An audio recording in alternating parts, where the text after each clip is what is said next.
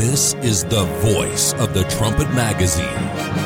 News, economy, politics, trends, discovery, health, family, the Bible, the future. This is Trumpet Hour, the week in review. Welcome to the Trumpets Weekly Review of all the important news. I'm Joel Hilliker, and with me is our panel here in the studio. We have Jeremiah Jacques. Thanks for having me. And Andrew Miller. Hello. From our office in Britain, we have Richard Palmer. Good afternoon. And from our office in Jerusalem, Brent Nagtegaal. Hello. Elections can shape history. We saw this week a dramatic return to power of Israel's Prime Minister Benjamin Netanyahu, a repudiation of the left leaning government that took his place just 18 months ago. Next Tuesday in America could see a dramatic rebuke of the radical policies of Joe Biden and the Democrat Party. That's certainly the, the indication that polls are giving. We'll talk about this in our first two stories on today's program, starting with some takeaways from the message that Israeli voters sent on Tuesday by empowering the most conservative, even religious Knesset ever. For this story, we'll go to Brent Nagtegaal.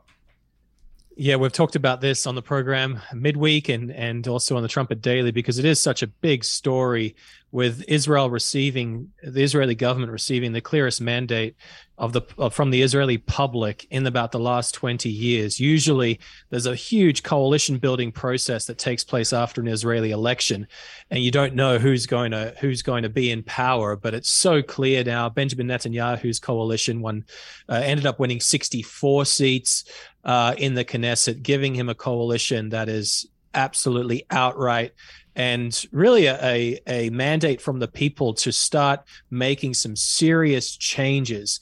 Um, obviously, the the left is very upset by this. Um, however, there's been just a, a profound sense, as even Caroline Glick wrote today, of relief among Israeli voters who care about the Jewish traditional nature of the state rather than you know a, a, a, nation that champions you know this the left wing ideas of uh, liberalism and and uh, outright democracy um, even though they don't necessarily believe in democratic values when they lose. Um, but Israel is pretty excited right now uh, for the chance to enact some some reforms that it's needed, be it in the security of the state, um, in particular, and in particular, the reforms needed in the judicial system in Israel.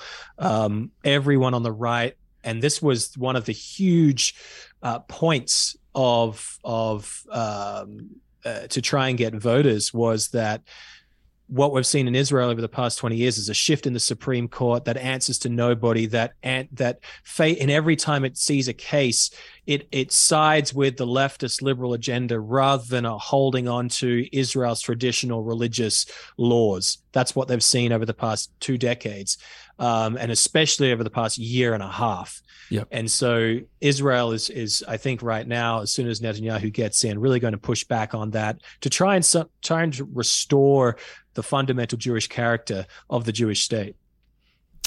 Melanie Phillips had uh, an article where she cast what happened in Israel this week in the context of a broader, what she calls the culture wars that are taking place, uh, particularly in America, but other other nations as well, between the forces of leftism and those of conservatism, and showing how uh, this really is. Uh, Israel's basically casting its lot in with those who are are waging this war and pushing back against these radical forces.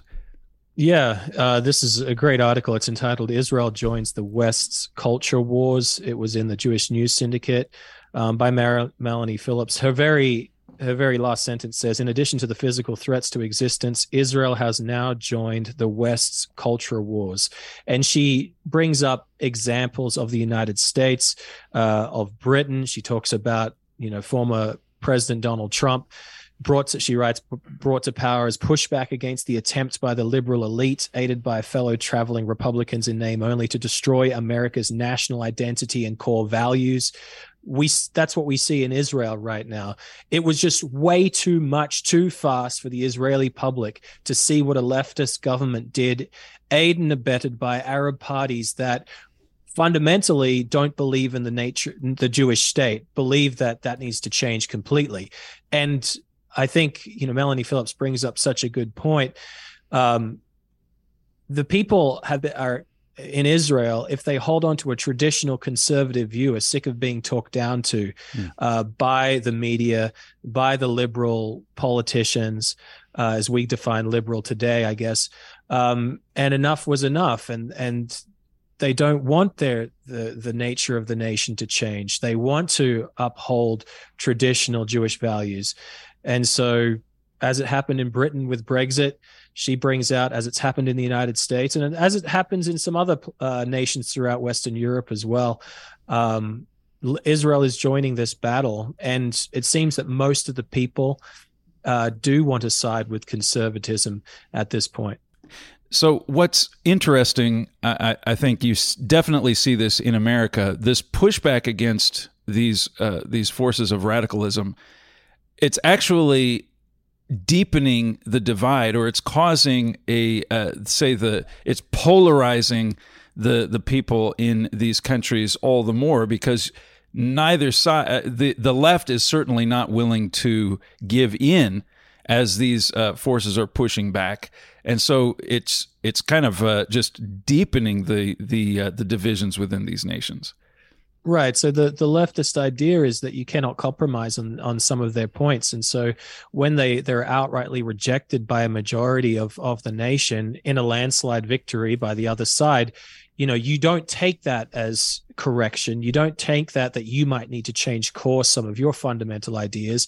You take that the majority of our country is crazy. Right. And we need to we need to speak out. We need to do anything we can to stop the death of democracy and you know the rhetoric leading up to this election was was quite crazy. Just a couple of quotes. This is Meretz a Meretz uh, politician said that we need to save this is on the left we need to save israel from the malignant disease that is netanyahu. One of Yesh Atid's politicians this is the the party of yair lapid the outgoing uh, prime minister said that hitler was also elected democratically. Then Lapid himself called Likud voters, this is the party of Netanyahu, a river of filth. So I mean, where do you go from there in terms of now most of Israel has, you know, elected everything that they think is the threat to democracy. Uh, and so, I mean, this is not going to heal the nation. Um, there's no chance of that. But let's say it gives a temporary uh, respite for the nation because you have uh, the people in power that aren't dedicated to the destruction of the state. So to uh, to see the same thing playing out, the language that you were just using about what you're hearing there in Israel, this is obviously exactly the same thing that's happening here. Remarkable to see that, considering the fact that these nations are absolutely linked in in prophecy, Israel and America. Yeah, Israel, America, they, they're closely linked along with the UK as well. The Bible puts them together. These are the nations of modern day Israel. And this is proven in, in Herbert W. Armstrong's book, The United States and Britain in Prophecy. And there's lots of prophecies for the time directly preceding the second coming of Christ, um, which talk about uh, three nations Israel, Ephraim, uh, and some prophecies in Hosea chapter 5 um, and then Judah, biblical Judah being this nation of Israel, the Jews today. And it talks about them going down together um, in one month. And so you, you do expect there to be similar uh, problems and similar uh, uh, similar political scene in many ways, um, similar cultural scene amongst these three nations. And when you see exactly the same politics playing out, different characters, but but the same atmosphere, it definitely does show us that we are close to, very close, and, going into these times that the Bible does uh, clearly put these nations together, experiencing the same fate anything that you could refer people to that that shows the the link between these nations I think that book, The United States and Britain in Prophecy, also the book of prophecy about Hosea, it really gets into the Israel angle, uh, the nation of Israel today angle as well, as well as uh, how it connects to the United States and Britain. All right, thanks for that, Mr. Nagtegaal. America's election is now just days away. It looks like we're going to see this similar shift to the right here. And the way that Democrats are responding to this prospect is quite telling. For this story, we'll look to Andrew Miller. Yeah, you're definitely hearing a lot of similar rhetoric in America as you're you're hearing in Israel with uh, Joe Biden giving a, a pretty high profile speech just recently, uh, where he used the phrase uh, multiple times that democracy is under attack. Uh, this is one of the quotes from that speech where he said, We must, with an overwhelming voice, stand against political violence and voter intimidation.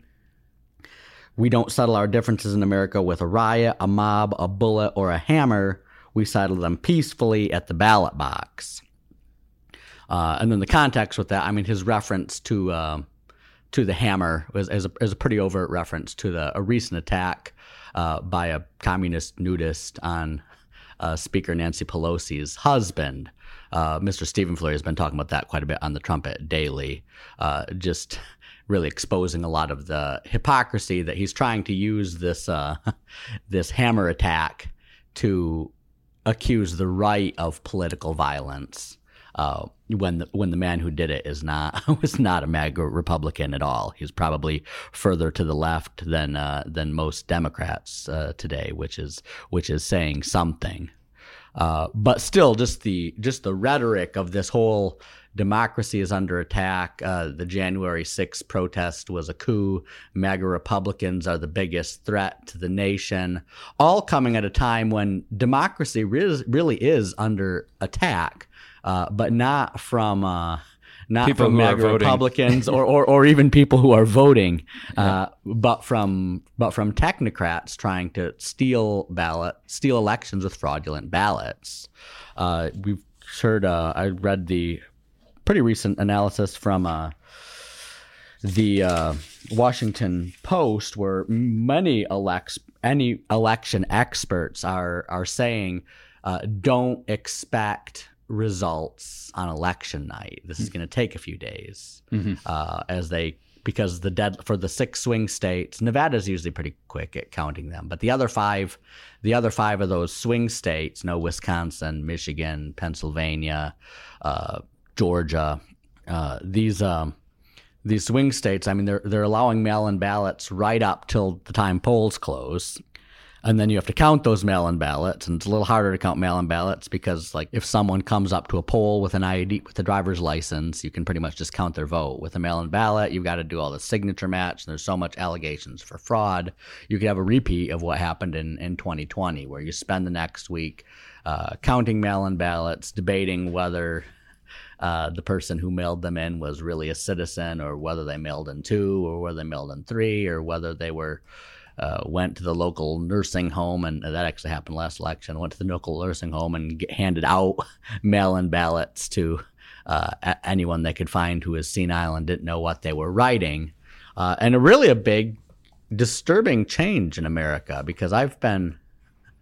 I've been pretty politically attuned to each election since um, oh, since Bill Clinton was first elected. Uh, just kind of like watching, and you always knew on election night. Mm-hmm. Uh, and and I'm not even that old, but I mean, like I said, you look back and like I said, pretty much throughout America, most of America, I don't, well, I guess I don't know what it was like in the George Washington's time when they were moving the ballots by horse or whatever, but it's like in, at least in the 20th century, uh, you've always known on election night. This didn't change till uh, the COVID pandemic and they started doing this mail in ballot thing 2020, and they haven't stopped doing it. They're doing it again. Uh, and so now again, this just seems like it's the analysts are expecting this to be the new normal. Right. Well, uh, election happened for the next week. You argue over the mail-in ballots. Uh, one side or the other gets upset. Um, mm-hmm. Gets upset uh, when the result didn't go the way they wanted, and then you've got this political violence, this political violence problem. Yeah, it's uh, it's a it's a problem without a uh, without a, an easy solution. It's kind of like uh, what Brent was describing in in Israel, where uh, success of one party is kind of cast as this existential threat to the nation by the other party, and in this case, uh, it seems like Stephen Flurry has been bringing out on the Trumpet Daily. Uh, if things don't go well for the Democrats, they're going to be crying foul about uh, the the election having been stolen from them. If it goes their way, then they are uh, they basically say anyone who denies that the election was free and fair is uh, is a conspiracy theorist.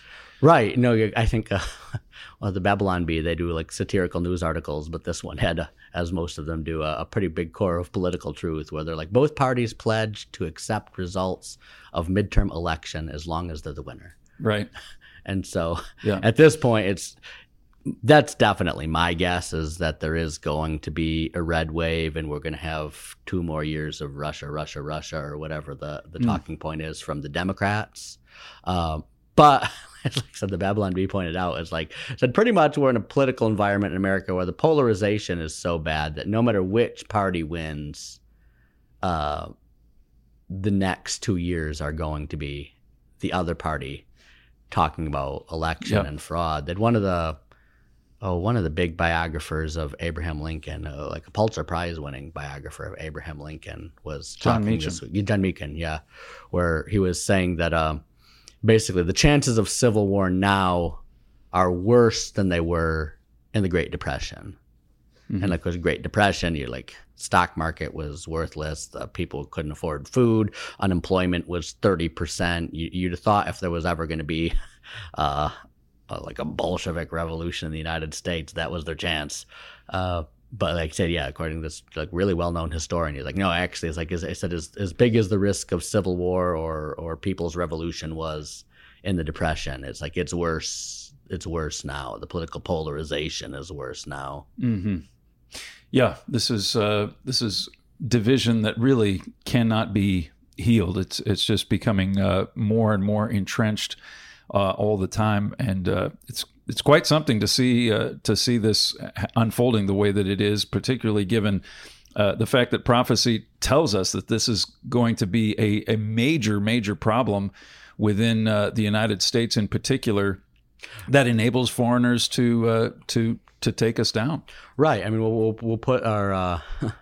Uh, I think it's our, more, our most popular book now, but uh, America Under Attack, and the show notes that goes through the prophecies in uh, Amos 7 and 2 Kings 14 about an end time uh, Jeroboam, uh, a Donald Trump figure coming back to temporarily uh, save Israel, which is a strong indication that the Republicans could do well in this midterms, or if not, at least do well in the next presidential election.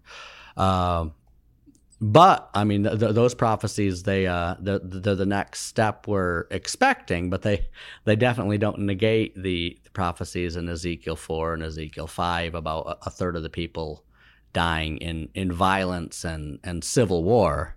So even though there there is a, a prophesied Republican resurgence, that definitely uh, it might save America temporarily in some ways, but it's definitely not going to heal the political divisions in the land. Mm-hmm. Um, th- th- there's still going to be there's still going to be some uh, a, a, very strong opposition movement to the Jeroboam figure that w- will will break out in uh, in that second civil war that the uh, the Lincoln biographer was talking about. All right. Well, we will link to that. Read America Under Attack. If you haven't done so, it really does explain uh, what is happening in the United States in a way that you will not read anywhere else. Thank you, Mr. Miller. As our longtime readers and listeners are aware, America and Israel are linked prophetically, they share a similar fate. They're also linked prophetically with Britain, which also just got a new government. Our next story comes from there a flood of immigration that is proving to be a significant crisis for the country. For this story, we'll go to Richard Palmer. Here's a, a statistic that just blew my mind this week. Between 1 and 2% of all adult Albanian men have recently arrived in the UK. That's not the equivalent of that number. It is literally somewhere around one in 50 or one in 100 men in Albania have just traveled over to the UK. That's the scale of the migrant crisis that we're we're starting to see on Britain's borders. What has really caught attention this week has been uh, the mass arrival of illegal immigrants. So far this year, there have been about 40,000 illegal immigrants come to the UK, mostly in small boats crossing the Channel. That's compared to 28,500 in all of last year and 8,500 the year before that. So, uh, a dramatic rise in in this type of, of crossing. And a lot of this, this is starting to have and will soon have very serious knock-on effects. You know, these Albanian gangs that are coming over are now proving uh, you know, very strongly invested in things like drug smuggling, prostitution, criminal gangs. Uh, so all of this is is is you know, heightening. The government is running out of hotel rooms to put them in. They've been putting up these migrants, often in very nice hotels at taxpayers' expense, as they try and deal with this massive increase in uh, illegal immigrants arriving in the country and now they're starting even to mix them in hotels. You know you might be going and staying at a hotel. You know maybe it's even a, you're going you're staying at a four star hotel and you've got a room packed full of uh, illegal migrants mm. that have been uh, that are busy getting their drug and prostitution ring up and running in the room next door to you. Uh, so uh, you know something that's having dramatic implications. This is a this is an existential crisis for for Britain to be uh, trying to absorb that level of of uh, legal or illegal immigration. When you look at those kinds of numbers, uh, what's interesting when it comes to a, a, subject like this, it's it's very much like what we were talking about with respect to Israel and America, where you have two very different responses. There, there are people who look at this and say, "Well, this is absolutely crazy. What are we doing?" And you have another group of uh, people, another contingent within the nation that just says, hey, if you don't allow them in, you are. Uh, you you lack compassion. It's it's you know the, the, it would be unfair for us not to uh, not to be welcoming to to these people who are coming in from from elsewhere, and it's a, it's another polarizing issue. Right. I mean, more than that, it's not just that you lack compassion. If you don't want to let them in, you're racist. Yeah. And you're a neon. That that is that is the narrative. Just a couple more stats before I get into that. But ninety percent of those arriving are men. So you look at people genuinely fleeing a war zone, like in Ukraine, and it's mostly women and children. Hmm. You know, this is this is not that. And then the government is spending about seven million pounds per day on hotel accommodation for these these people. Uh, so it really is a, a, a, massive scale of the crisis, but you can't talk about it in those terms. So on Saturday in the UK, a man called Andrew Leak, uh, he attacked a migrant center with petrol bombs, and you know I think he's in some ways he's he's Britain's own De Pape, uh, where you, you, look at him and he he he's been crazy since he's, he's been organ, he's been taking cannabis and other drugs, and you know he he's an insane person uh, he carried out this attack. He killed himself. But since then, you know, this week, for example, the new Home Secretary talked about an invasion of uh, people coming in from Albania. And really, when you look at the numbers, that that's an accurate term. And she is being absolutely hounded. There's a lot of pressure on Rishi Sunak, the new prime minister, to sack her. Uh, anybody that talks about dealing with something, you know, they're saying, well, you are fueling people like Andrew Leak. You know, it's exactly the same thing as in the US. If you talk, if you say, maybe this election might not be secure, let's look into that. Well, you are fueling people going and attacking American politicians. That's what you hear from the from the West. That's exactly the same thing that you're you're hearing in in the UK. You cannot talk about this. You cannot you cannot address this. It's hard not to view those kinds of uh, accusations as uh, anything other than just an attack on Britain and what it stands for. That's right, and I, this is where you, uh, you know, this is where this the same book that we've been talking about for the last two segments, America Under Attack, I think really comes into view. Where the, the, there's a problem here with migrants coming in. In a lot of ways, the bigger problem is the response from the inside. That you have people that won't address this problem, that won't get rid of these migrants, that won't deport them, that demonize anybody that deal with the problem. You know, our attacks, our, our problems have more to do with that and this movement that wants to demonize the country from within. And that's hard to wrap your head around. Why, or just to kind of explain logically, why is there this effort to drag the country down from within? And America under attack, you know, just like Brent talked about, it's yeah, it has got America on the, in the name.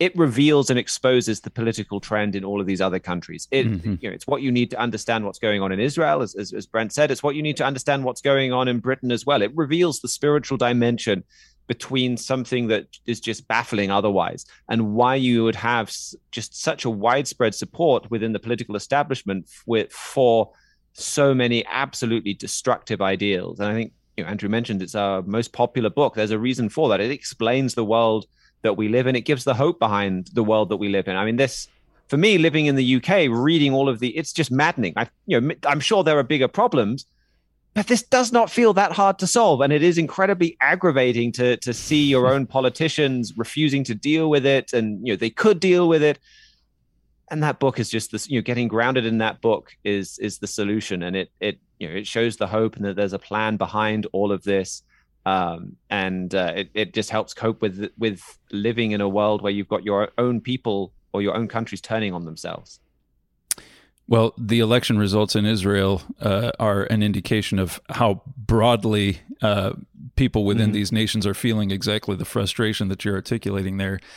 Uh, we thank you for that, Mr. Palmer. Again, that book, America Under Attack, we will link to it in the show notes for the program today and just encourage you to go dig into that if you haven't done so. With the war in Ukraine dragging on, there's been talk in recent weeks about the potential for Russia to use nuclear weapons. American officials are saying this has actually been a serious option among Russian military leaders. For this story, we'll go to Jeremiah Jacques. Yes, it was Wednesday that news broke about senior Russian leaders having had uh, apparently very earnest conversations about possibly using nuclear weapons in this war on Ukraine. In recent months, we know that Russia has been losing territory that it previously controlled. It's it's also been losing warships, you know, to a country that doesn't even have a navy. It's been losing just about everything else as well at much higher rates than Ukraine: soldiers, tanks, aircraft, artillery systems, and uh, the list goes on. So this new report is about, well, really, it's about just as alarming a story as there could be, saying that Russian officials have discussed trying to turn all of this around by using nuclear arms. And uh, and this report comes from some intelligence that U.S. government officials have circulated over the last few weeks. Multiple senior Pentagon officials affirmed this based on that uh, that intel there. And we know that since the earliest days of this war, intelligence agencies have been just very much on the lookout for signs that Russia is preparing to use nuclear weapons. You know, eyes have been peeled for things like undeclared nuclear drills or placing strategic forces on alert. And there has not been any evidence of those sorts of things, at least not that has been made public. But this new report does confirm that high level talks, really at the highest echelons of government, have taken place on this topic. So it's uh, it's chilling beyond words. And this calls to mind an article that was published on thetrumpet.com a few weeks back. It's called Is the War in Ukraine About to Get Much Worse by our own Mr. Palmer here. And one part of this article says Russian President Vladimir Putin's whole life has revolved around furthering Russia's power. He's not going to calmly walk away, opening the door for the destruction of the Russian Federation. And then a little further down, it says, if it's a choice between losing the war or using nukes, Putin will use nukes. So, you know, the, the costs of losing this war would be just astronomical for Putin. Mm-hmm. And the fact that credible reports are now saying that his officials have had serious discussions about possibly using nuclear weapons shows. Uh, you know, I think that if his options are either defeat or escalating the war to an unprecedented new level, he will escalate. He uh, made a statement just within the last week or so where he said this, it would not be in our best interest to uh, to use nuclear weapons. Uh, what what was your uh, maybe you could just talk about that? Yeah, sure. He is exactly right in a lot of ways. There are major costs that would come from using nuclear weapons. First of all, it would put just a massive strain on Russia's relationships with China and India. Those two nations have given Russia all kinds of uh, both direct and indirect support during this war, but both Xi Jinping in China and Narendra Modi in India have personally talked to Putin about how uneasy they are about how the war keeps dragging on. They've both even started to voice some concerns in the UN. Um, Modi's government has specifically addressed Russia's threats about nuclear weapons and made clear that it firmly opposes that. Chinese state media have made similar statements. So, for uh, for China and India, using nuclear weapons may be a bridge too far. So that would be just catastrophic for Putin to anger two of his most important partners. There's also Europe. Um, Russia needs to get free of the sanctions that Europe still has on Russia. And, and if nuclear weapons are used, it would be extremely difficult, even just politically speaking, for those European governments to take those uh, sanctions away. There's also the fact that tactical nuclear weapons, which are the small ones mm-hmm. that can strike precise targets and, and not destroy whole cities, it's unlikely that using those would really make much of a difference in the war. Um, the yield of those is about 1% of what the bomb that was dropped on Hiroshima is. So they would uh, they wouldn't really give Russia a strategic advantage. George Friedman recently wrote about this at Geopolitical Futures. He wrote, "Tactical nuclear weapons can determine the outcome of a battle, but not a war, and they would not make the land unlivable." So, you know, using tactical nuclear weapons, it would bring about all that bad press for Russia vis a vis China, India, Europe, without really gaining much. So basically, that leaves Putin only with the option of strategic nuclear weapons. Those are the terrifying, city destroying bombs that create so much nuclear fallout. Um, and those could certainly win the war for Putin very easily. But George Friedman says that the main problem with these would be the wind patterns in Ukraine because they blow almost all to the northeast, especially from eastern Ukraine. And of course, that would mean that if a strategic nuclear bomb were used in Ukraine, most of its fallout would blow right into Russia and rain down, especially on that mm. strategic city of uh, Voronezh. So, you know, none of this means that Putin wouldn't use nuclear weapons, but I think it shows why he hasn't used them yet. Mm-hmm. They are just a terrible option for countless reasons. But even still, losing the war remains an even worse option mm-hmm. for Putin. So these weapons, I think, are not at all off the table. So there, obviously there are a lot of factors in looking at this and people trying to weigh is he going to use them will he not use them uh, looking at this from a prophetic standpoint what does the bible uh, indicate in terms of whether russia would actually follow through with this threat yeah, well, this article that I mentioned by by Mr. Palmer, it goes into a prophecy in the book of Ezekiel. It's in Ezekiel 38, and that's one that uh, Trumpet editor in chief Gerald Flurry has written a lot about over the last few years, especially. Mr. Flurry explains that it's all about a Russian ruler who will end up playing a major role in the final world war. And Mr. Flurry has said that this prophecy is specifically about Vladimir Putin. So from that, I think we can you know, we can be sure that even though it doesn't look very good for Putin and for Russia right now, they will somehow emerge stronger from all of this, whether nuclear weapons are used or not. Um, another quote from that article says Western journalists would be willing to write this off as a failed prophecy right now. But the Bible gives a very different forecast. Putin will double down. He's here to stay. And in the short term, the conflict may get even worse. Mm. Well, we will link to that article, Is the War in Ukraine About to Get Much Worse, from Mr. Palmer in the show notes. And we uh, thank you very much for bringing that to us, Jeremiah. Uh, you're listening to Trumpet Hour. Coming up, we'll talk about the new prime minister in Iraq. More detail emerging about China's man made islands in the South China Sea, serious ramifications of inflation within the Eurozone, and the interest payments on America's debt about to exceed the nation's defense budget. We'll be right back.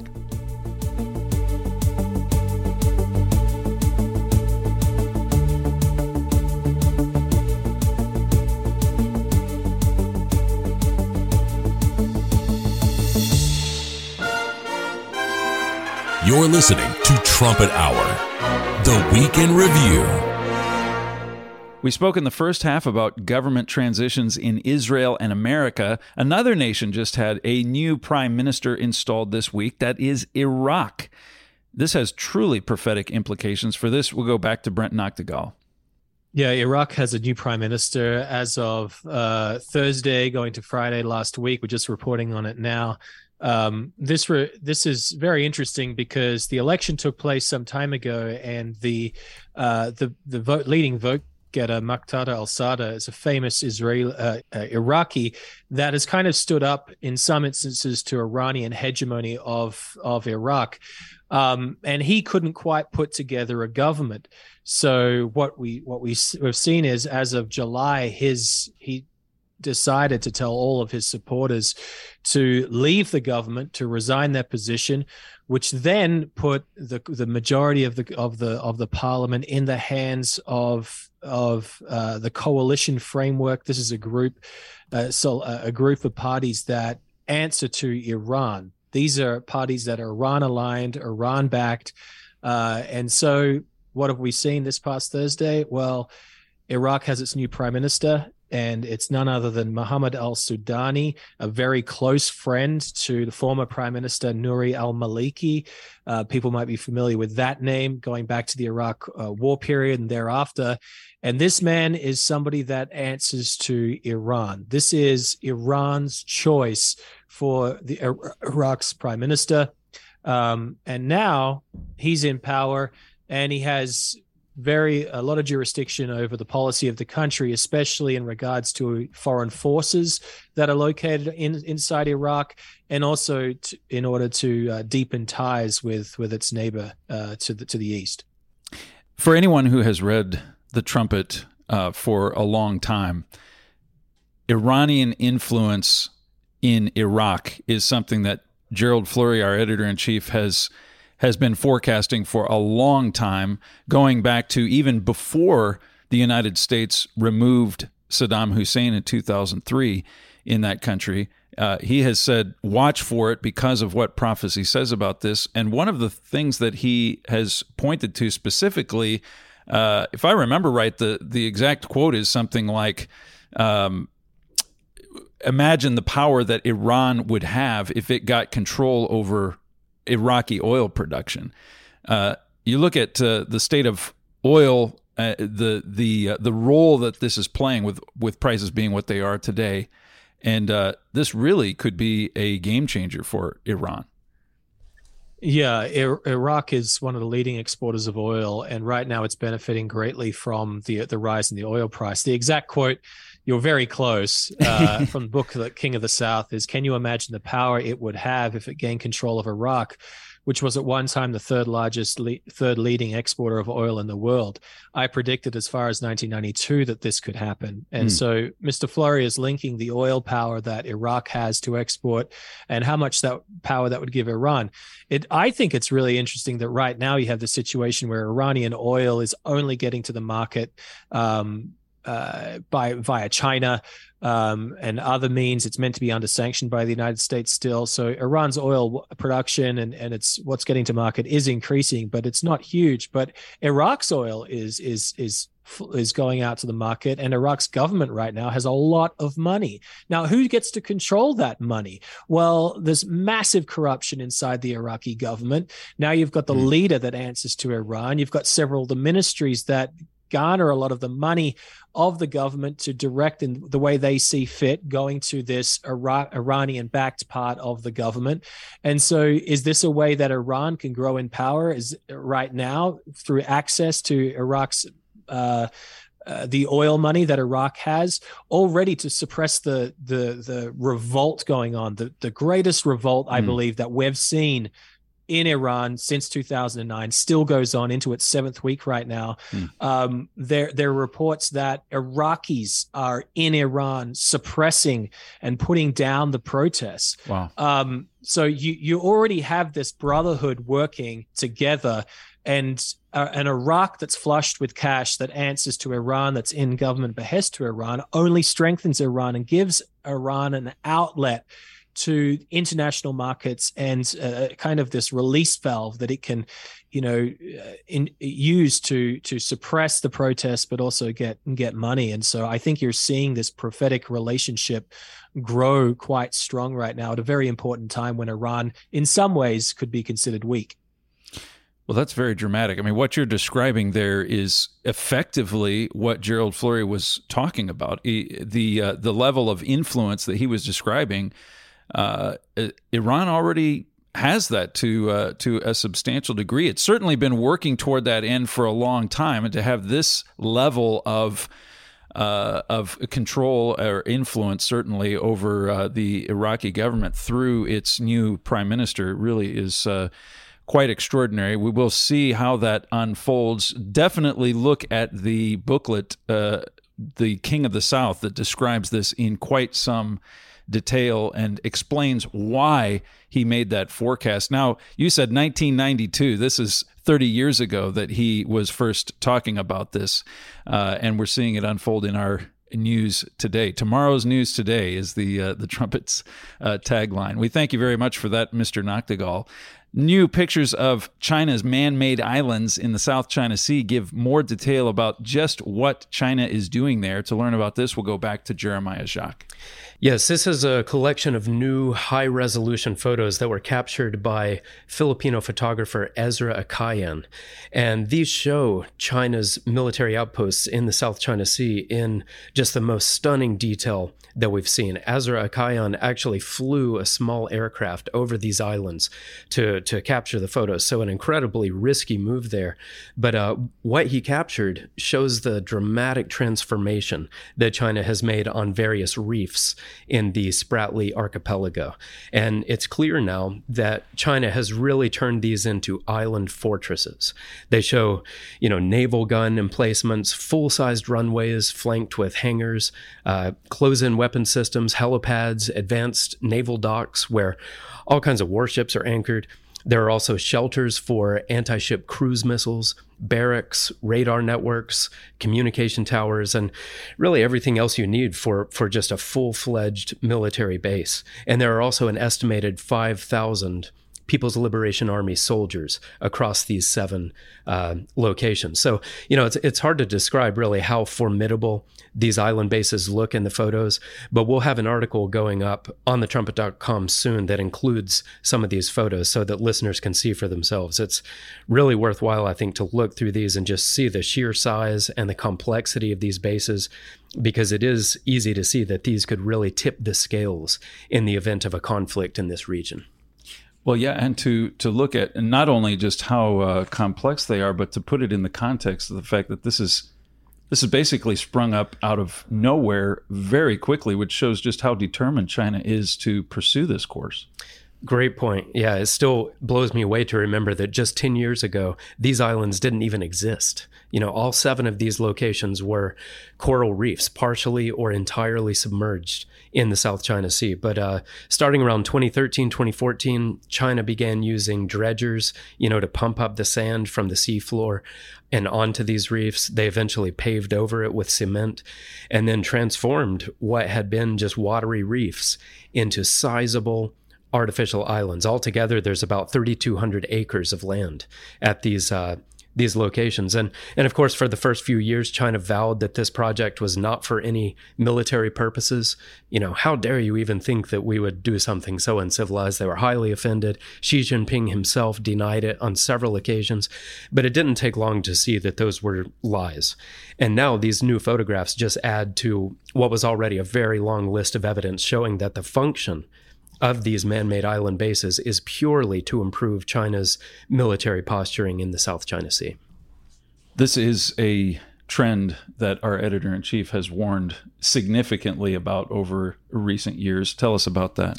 Sure. Yeah. He has said that China's militarization of these islands should, quote, alarm the world because it means China is steering the world toward war in 2016, he wrote a feature article by that title China is Steering the World Toward War. And one part of it says, these militarized islands now function as forward bases for Beijing to challenge seven decades of American naval dominance in the Pacific Rim. This should alarm the world. End quote. And then uh, Mr. Flurry's article from there explains that this provocative Chinese activity will soon play a part in fulfilling a Bible prophecy about modern day America and Britain actually being besieged by China and some other countries. Deuteronomy 28:52 talks about this future besiegement. And Mr. Flurry says China's militarization of the South China Sea is one of the many areas where onlookers today can already see this prophecy moving toward its fulfillment. So, you know, this is it is alarming because it's leading to a time when China and its allies will be able to control one third of the world's maritime commerce through this vital region, and the U.S. will be blocked out. All right. Well, thank you very much for that. We'll link to that uh, Gerald Flurry article. China is steering the world toward war, and uh, watch for that other article about these uh, these islands with the imagery included in it. Watch for that on thetrumpet.com. Thank you very much, Mr. Jacques. Inflation is hitting several nations uh, these days, and it's already having larger political implications. This is certainly true in Europe. To learn about this, we'll go back to Richard Palmer. Yes.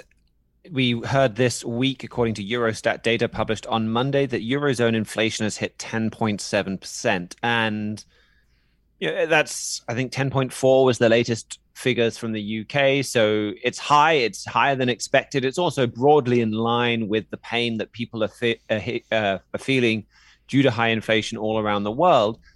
But for Europe, it puts them in a kind of a special crisis, uh, a special, uh, an especially bad situation because unlike England or the, or the UK, unlike America, in Europe, you've got this crisis making machine, you've got the Eurozone, you've got this situation where you've got very different countries lumped together with one country and crucially one interest rate. Your interest rate is what banks use or what the governments use at the end of the day, uh, even though they've delegated that to central banks, but it's what they use to control inflation. You raise interest rates, you don't have as many banks making loans, saving is more attractive you have less money circulating around the economy, bidding prices up, and inflation should come down. So in Germany, they're screaming out for higher interest rates. Uh, about half of Germans went, rent their homes. Home ownership is especially low within within Germany and quite another a lot of other countries in Northern Europe. And the culture kind of is that you keep a lot of your you have a lot of savings as cash in the bank account. If you've got 10% inflation, that is eating, that's destroying those, sa- that's literally decimating those savings. So you can see why there's a huge popular demand within Germany to have higher interest rates. To, you know, it's people's pensions are at stake. You go over to France, you go over to Italy, and you have the opposite problem. You have interest rates being too high you have businesses going under because they cannot secure the loans that they need just to to keep the everyday business ticking over. And you have this that you know people then becoming unemployed and and all of the other economic knock-on effects from that. So already you know, Germany's crying out for high interest rates, but the high, the interest rates where they are now are destroying the Italian and French economy. So you had the one of the first things that the new Italian Prime Minister Giorgia Meloni did was attack the European Central Bank for having too higher interest rates. So here you see the extra strain that is put on Europe by this situation and how there's a very rapid mechanism for transforming high inflation into mass dissatisfaction and political crisis political crisis. This is uh, something that we have talked about from the very beginning of the euro, the eurozone being created, uh, as this is actually part of the engineering behind this currency. That it was intended to create exactly this kind of political crisis as a means of forcing greater political integration. That's right. This is not a surprise to anyone, really. It was very obvious that uh, that this would happen. So, you know, was the eurozone designed by idiots? No, they knew that it would happen, but they knew that the one way of fixing this is to have everything fall apart. But of course, the other way of fixing it is to come for is to ex, you know, accelerate towards unity, to have a government, to have one government where you have one common culture, where you know, how people own houses or how people save is the same all across the eurozone. And so this is exactly the type of direction that, that these other people want Europe to go. They want this to force all of these different countries to come together and, and have go beyond just sharing a currency to sharing a government. And so this is one reason why it's critical to watch this. Another reason is this is also exactly how Herbert W. Armstrong said that this 10 nations of Europe would come together. You know, he said, watch for there to be an economic crisis and then watch for that to help force these different European countries to unite. You know, he knew that it would be a difficult process. He saw the same reality that the European leaders have had, where it's hard work getting these different countries to come together. The Bible acknowledges that same reality even in its in its prophecy. So he said, "Well, watch for an economic crisis to trigger this. There are biblical prophecies that talk a lot about this country, this coming European Union being an economic union." this economic crisis will cause this to happen. And, and Trumpet editor in chief Gerald Flurry summarized all this in a 2015 article, A Bold Warning America's Economic Collapse. All right. Well, thank you very much for that, Mr. Palmer. We'll link to that. We also have a, a brief article about this record inflation sets stage for a new euro crisis. We'll link to that as well. We appreciate you bringing that to us, Mr. Palmer. A look now at the trouble within America's economy as interest rates rise. The price of debt grows quickly, which creates serious problems for a highly indebted nation like America. For this, we'll go back to Andrew Miller. The Federal Reserve just raised its interest rates for the sixth time this year and may yet raise them a seventh before the year is over. Uh, most analysts think the Fed rate may be up to 4.5% by the end of the year, which is definitely bad news for anyone who wants to take out an auto loan or a mortgage anytime soon, uh, and bad news for anyone who has credit card debt. But it's also bad news for the nation's biggest debtor, the United States government the United States government spent $475 billion in interest payments on its national debt last year. And at current interest rates, it's going to be set to spend more than $757 billion next year. Uh, that's particularly interesting is because the United States spends about 800 billion on defense, uh, and uh, we here at the Trumpet have quoted financial historians like Niall Ferguson many times, who's noticed that nations and empires like the Soviet Union and the Roman Empire and others oftentimes disintegrate when the cost of servicing their debt exceeds the cost of defending their borders. And so, with uh, with Fed rates growing up, America could be to the point where it's actually spending more in interest on its national debt than it spends on its military, within the next couple years. Uh, the Congressional Budget Office predicts that will happen in 2026, but uh, but these Fed rates could actually push that up quite a bit sooner.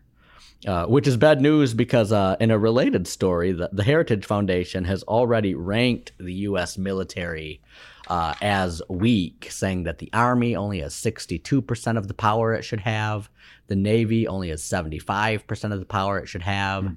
The Air Force only has 86% of the power it should have. And the Marine Corps is the only branch of the U.S. military that actually has the power it needs.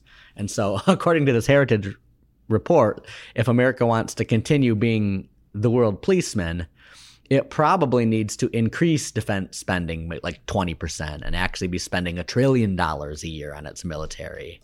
But these Fed rates are saying that, like, actually, we're going to be spending so much on interest in the next couple years that we're going to have to decrease the power of the military. And so you you put these uh, you put these two stories together, and it becomes very obvious that America just cannot afford to be the world's policeman anymore. Within the next two three years, we're going to be to a point where policymakers are just going to have to say if it happens in the eastern hemisphere it's not our problem if it happens in the southern hemisphere it's not our problem it's mm-hmm. like basically if it doesn't happen on the north american continent we don't have the money or, or the power to deal with this uh, and mm-hmm. many many republicans actually would probably be happy if America did that did that sooner rather than later. But we we also know from other biblical prophecies that eventually you've got foreign nations in these areas that we can't afford to police anymore teaming up again besieging the North American continent. Mm-hmm. And so you, you, can definitely see the outlines of this Mart of Nations prophecy where you've got Africa and uh, South America and Europe and Asia all teaming up together to besiege to besiege North America and uh, and the United States can't do anything about it because the Heritage Foundation says it's pro- probably already to a point where we couldn't fight two major conflicts at once. Um, and these uh, the interest payments on our national debt may push us to a point in the next two or three years where we can't even fight one major conflict at once if it wasn't on our home territory.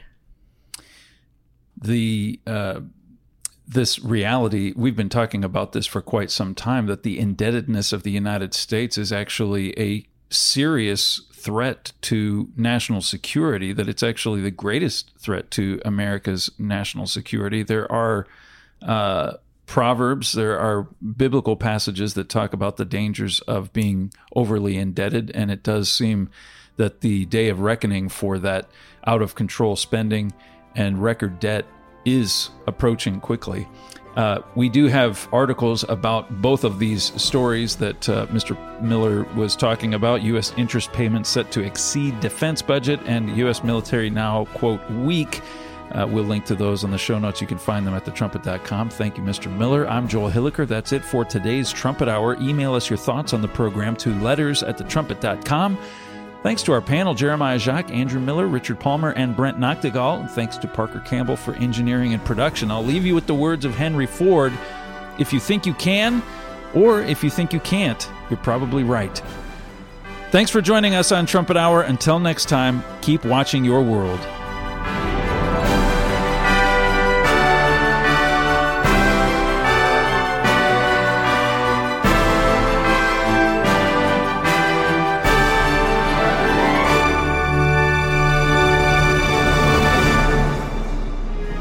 Listening to Trumpet Hour on Trumpet Radio, 101.3 KPCG, and online at kpcg.fm. Understand your world.